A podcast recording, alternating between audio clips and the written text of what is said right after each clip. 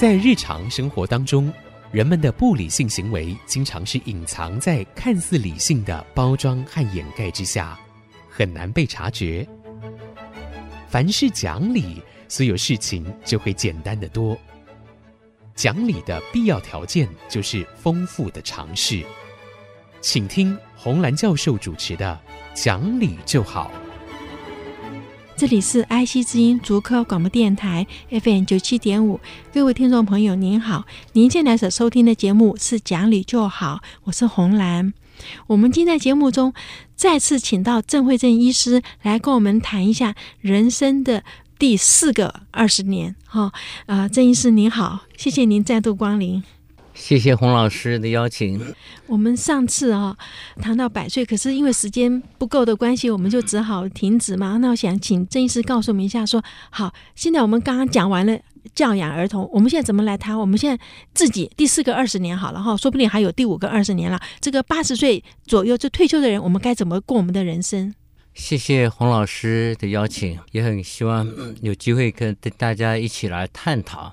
我觉得这个问题实际上是我们整个社会要面临的一个问题，就是说，因为我们在战后婴儿潮的时候，我们最高纪录是我们人口一年出生四十三万人。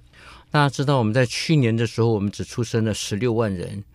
今年的一月份的时候，我们的人口出生只有九千多人，还不到一万人。嗯所以可以想象到，有很多的人在接下来的这每一年将有三十几万人要退休下来。可是我们只有补充，所以我们实际上在整个人口结构会有一个很严重的一个改变了。是。所以去年是台湾第一次人口负成长，可是在二零一七年的时候，我们的劳动人口跟被抚养人口其实已经已经。已经开始出现落差。我们现在是活在自我感觉良好，因为才过刚过两三年，所以你还没有觉得社会有这么大的改变。但是如果十年以后你回头看现在的时候，你就发现说，哇，这个社会这样。所以我们在思考一个事情，就是说，当一个人退休的时候，实际上到底是你需要工作，还是工作需要你？嗯，我们就发现说，其实是人需要工作的。是的。真正每天在上班的人会觉得说：“哎呀，我的最大的第一愿望就是希望能够早点退休。”对。可是当你一旦退休的时候，你即将面临一个最大的问题是，你跟社会开始脱节了。你刚开始的时候，刚退休还可以找人家喝喝咖啡。过几天后，人家说：“老板呢，对不起啊，嗯，这个我已经没空了。嗯”刚开始是应付应付你，到后来实在是没办法天天这样子跟你喝咖啡了哈。就是实际上你是需要去跟这个社会有连结。因为我是个医师，我从医师的角度去看。我们目前的长照，其实更多的是偏向在于这些坐在轮椅、躺在床上有部分失能的人，然后你需要去照顾他们。可是有一些人现在在活动，如果你没有好好去 care 他的时候，其实他会很快的去迈向那些被需要照顾的人。所以是如何让这群退休的人真的有事情能够做？嗯，因为其实一个人那种社会性的那种感觉，被需要的感觉，是一个人很重要的事情。其实因为现在医疗越来越发达。你说一个六十岁的人身上都没有病的人，基本上这叫做异类，叫怪胎。嗯，就到了六十几岁以后，多多少少不是哪里酸痛，就是有三高，所以几乎 everybody 都有问题的。可是我们现在要的更重要的是叫做 active agent，就是一个你能够活跃、能够自己照顾自己。台湾现在人口平均八十岁，可是一个人在他死亡前面有八点四年是需要被照顾的，也就是你有你有百分之十的生命是要被照顾的。所以，我们一直去延长人类的寿命，这个 lifespan 是没有意义的。我们其实要缩短他那种被照顾的这个时间，他的 active 的这一段的时间的延长，主你只是把他的这个总数去延长，其实它是没有意义，它只是越来越痛苦，对，社会的负担越来越大。所以，其实我们最终只要防两件事情：失能跟失智。更重要的事情，要让他能够与病共存，知道觉得我有这东西，但没有关系，我还是可以继续做一些事情。那我觉得很重要的事情，就是我们如何社会要能够去接纳更多的人来。重新的把这一群退休的人能够有他生命的第二曲线，而这个第二曲线应该在他从退休之前，他就要慢慢开始去 prepare，而不是说等到突然宣布说，我今天把东西打包完了离开的这一天，我开始想我要退休了。实际上，他是需要一个长的时间的。所以之前的时候，有一个人就在跟我分享，我觉得很好。他说，退休前你至少需要有两文两武，嗯，就是有两个比较。静态的，比方说你写书法啦，或是你画画啦，或是你下棋啦，或是你自己做做摄影啊，反正就是有静的。你肯定要两个动的，嗯。就是要两人，至少要两文两武，你才能够退休。如果你这两文两武的这个东西功课还没准备好，可能真的不要随便考虑去退休，因为你真正退休下来的时候，很重要的事情就是。我们对于这些的东西是需要花时间去学习一项新的技能，那我觉得这个是我们很重要的，要在退休之前就要好好开始做好这样的准备。退休之后，社会上也应该要创造一个环境。鼓励这一些乐龄的人可以回来工作，因为这时候其实你也不见得想要有 title，觉得我还是我过去是校长，可是我现在可以做别的事情啊。我过去曾经是教授，可是我可以来做点别的事情啊。因为其实最终我们是要让这个生命可以丰富，所以我觉得现在大家在讲所谓的斜杠人生。你可以做好。我前一阵子的时候，我去孟甲万华导览，哎，结果帮我导览的人是个牙医师，七十七岁了。他说五十五岁退休开始就研究台湾的各种一些地理，是他可以用英文、日文、中文、台语介绍万华，介绍大道城，介绍中山北路，他台北熟到不行，这样哇，我就觉得他的气色、精神非常的好。那我觉得这就是说，他开始去准备一项的事情，他可以变成某一项的达人。他不见得是重新回去跟年轻人去抢着去当什么长什么长什么长的，而是他找到了他的生命的第二个。闪亮点，而他自己也透过这个过程中间就认识各种不同的年龄的人，所以大家都叫他老师，已经没有人叫他牙医了，哦、某某医师都没有人，就叫他一个某某就是某某老师，他也很开心的跟大家做各种的导览。是，是，是我另外另外认识另外一位邱老师也是，他退休下来以后，他也是花了很长的时间，他就不断的研究《孙子兵法》，他把《孙子兵法》他可以用英文讲《孙子兵法》。然后他还把这《孙子兵法》翻译成英文，所以他是台湾现在孙子兵法学会里面唯一的非将官哦哦的人，担任孙子兵法的呃学会的这个高级顾问。这也是一样，他就找到他人生，他就是很喜欢做这样的一件事情。所以我觉得人生很重要的事情，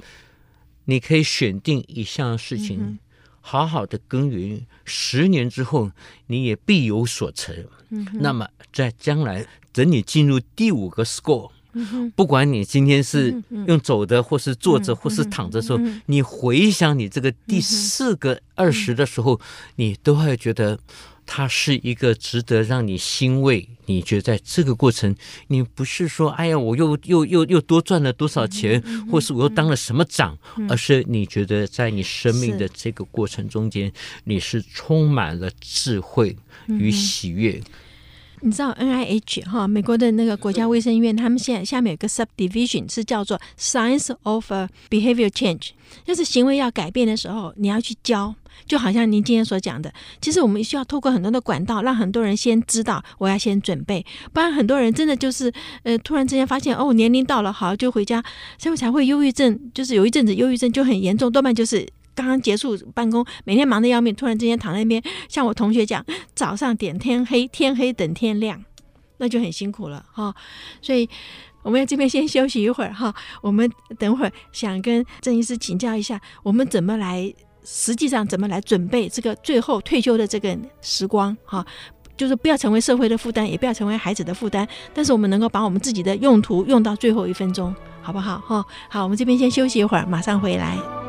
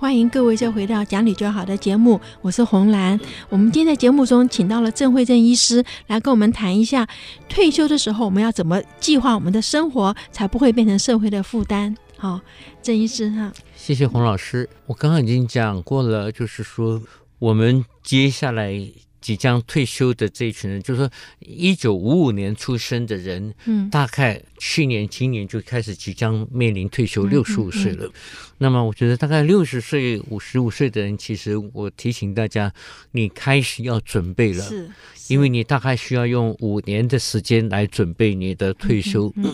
千万不要等到退休的前一两年的时候才开始想了，手忙脚乱了。那你要更早的开始去准备，嗯、因为这将是一个生命很大的转变。嗯那大家真的不要期望着说，哎呀，我退休就是游山玩水。其实这个是不现实的一件事情，因为其实。十五二十年是你生命中非常精彩的一个时期，嗯、你真的不要错过。嗯、如何在这个时间里面，嗯、去让自己规划好有第二个曲线？嗯、因为你总是回来，我们刚刚讲知己知彼，嗯、你总是可以回顾你自己这个五六十年来的生命里面，嗯、你觉得在哪一些方面？嗯你稍微比较擅长的，你喜欢的，实际上你可以利用这些年纪就开始更多的慢慢有一些的时间开始去投入就是，因为人一定要去做自己喜欢的事情，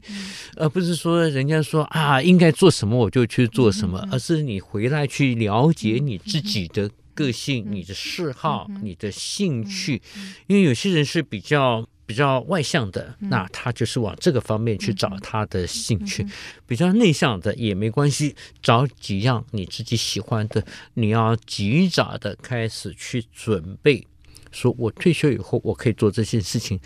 但我一直常常讲，人家讲说，一个人的成就实际上就看他的时间花在什么地方上面。你要做一个事情，真的大概就是要一万个小时。大概就是要十年的功夫，嗯、所以你在二十年里面，实际上你一定可以去成就一件事情，是你过去你前一段时间因为工作，可能你就是做销售，就是做什么的事情，你可能在实验室做研究，你不可能毕业后继续退休还继续做研究。那我要开始思考，我如何用这个事情可以去完成我的事情。那么这样子会让自己的这个生命是丰富的。嗯、不要想说啊，这事情我不会，那事情。不，你就想说，我用十年的时间，我就不相信我学不会。嗯嗯、哪怕我第一次开始拿起笔去画画，十年之后，我也一定小有成就，嗯、可能可以开个小小的画展，嗯、小小的音乐。嗯、那其实更重要的是什么？是一种自我的成长，一个自我的一个感成就感。我觉得大家设定好这样子的一个目标，然后愿意投下身，所以说，哎，我就来好好来去学做糕点都没有关系，但是跟自己讲，这是我愿意花十年的时间，那么抱着这样的一个心情，哪怕放下所有的身段。嗯，不要觉得我是老师，我是教授，没有关系，因为这事情你不会嘛，所以我就可以去参加初级班的这个同等教室，或是去做一个什么事情，我就愿意放下自己，重新回到一个 beginner，一个初学者，然后愿意跟着一步一步来，因为你这样说，你就不会觉得说，哎呀，我这样我怎么去学这个事情？因为你是本来不会嘛，这是我给大家建议。这意思，您刚刚有讲到哈，说老人家你不要什么都替他做，做了以后他肌肉会消失嘛哈，就那个，所以我们今天有很多人会觉得说啊，这是不孝，你你不孝顺你，其实不是哈，所以我们今天应该要减少我们晚年在躺在床上的时间，就好像瑞典、北欧他们就是说他们可以活到八十岁，但是就最后两个礼拜可能在床上，其他时间他要能够就是不要变成社会的负担。你你有什么方式来跟听众讲？我们要怎么样做，就使我们的晚年能够是有活力的，而不是躺在床上被人家照顾的。其实我们真的不怕生病，嗯，我们重要的就是不要失能跟失智。当你有在做事情的时候，嗯、你自然就会用脑筋。你其实这是最好的防止失智的情形，嗯、也不是说什么真正去打麻将啊或干什么，你不可能天天打麻将的，而是你真正是一个有意义的工作，而是你喜欢做的工作，所以一定要去找到这样，嗯、因为。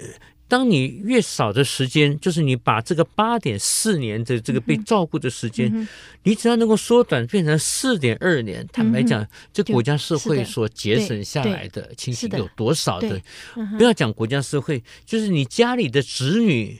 就可以减少多少的负担。是的，你不一定是留钱给你的孩子，嗯、而是你减少他们来照顾你，找一个费用，找一个时间做，你其实那就是省钱的啦。对，就你能够照顾自己，实际上是子女。女最大的幸福，就是我要请问怎么样做，怎么样做到？所以我就刚刚讲，我建议大家就是说，至少应该要有两文两武。好，是的，你要找两个文的，可以稍微静态的；两个武的。武的是什么呢？你可以去学习打球。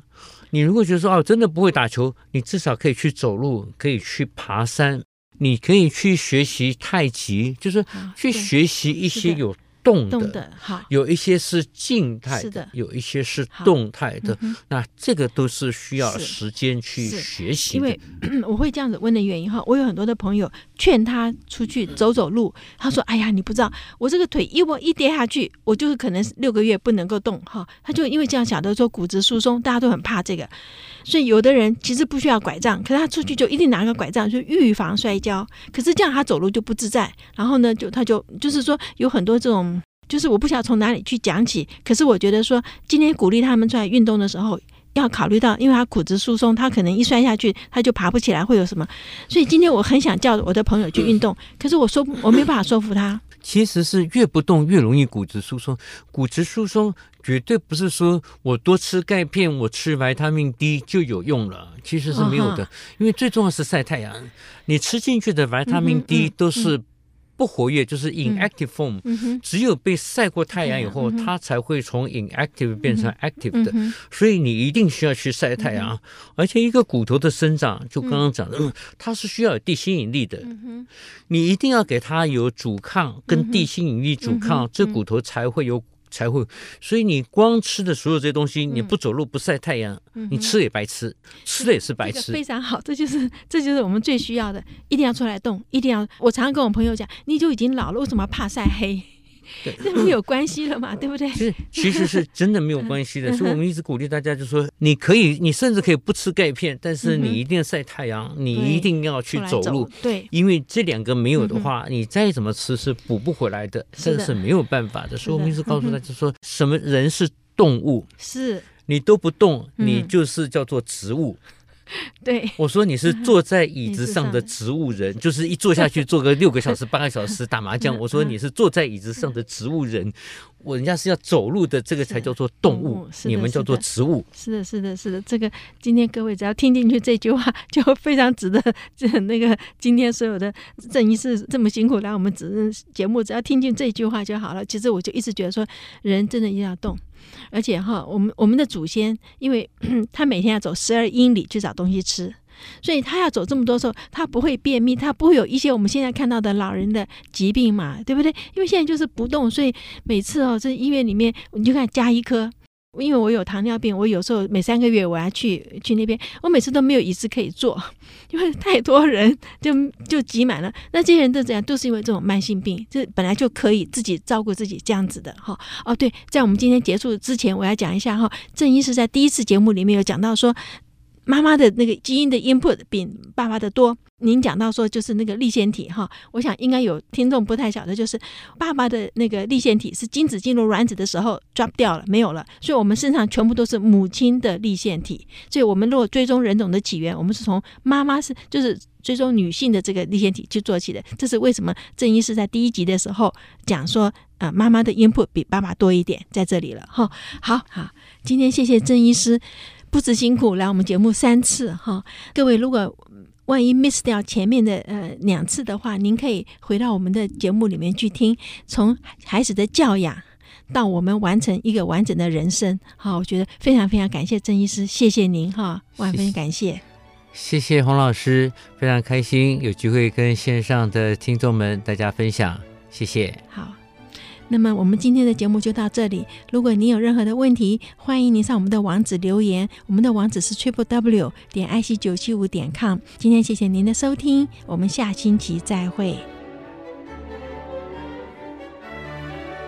本节目由联华电子科技文教基金会赞助播出，用欣赏的眼光鼓舞下一代。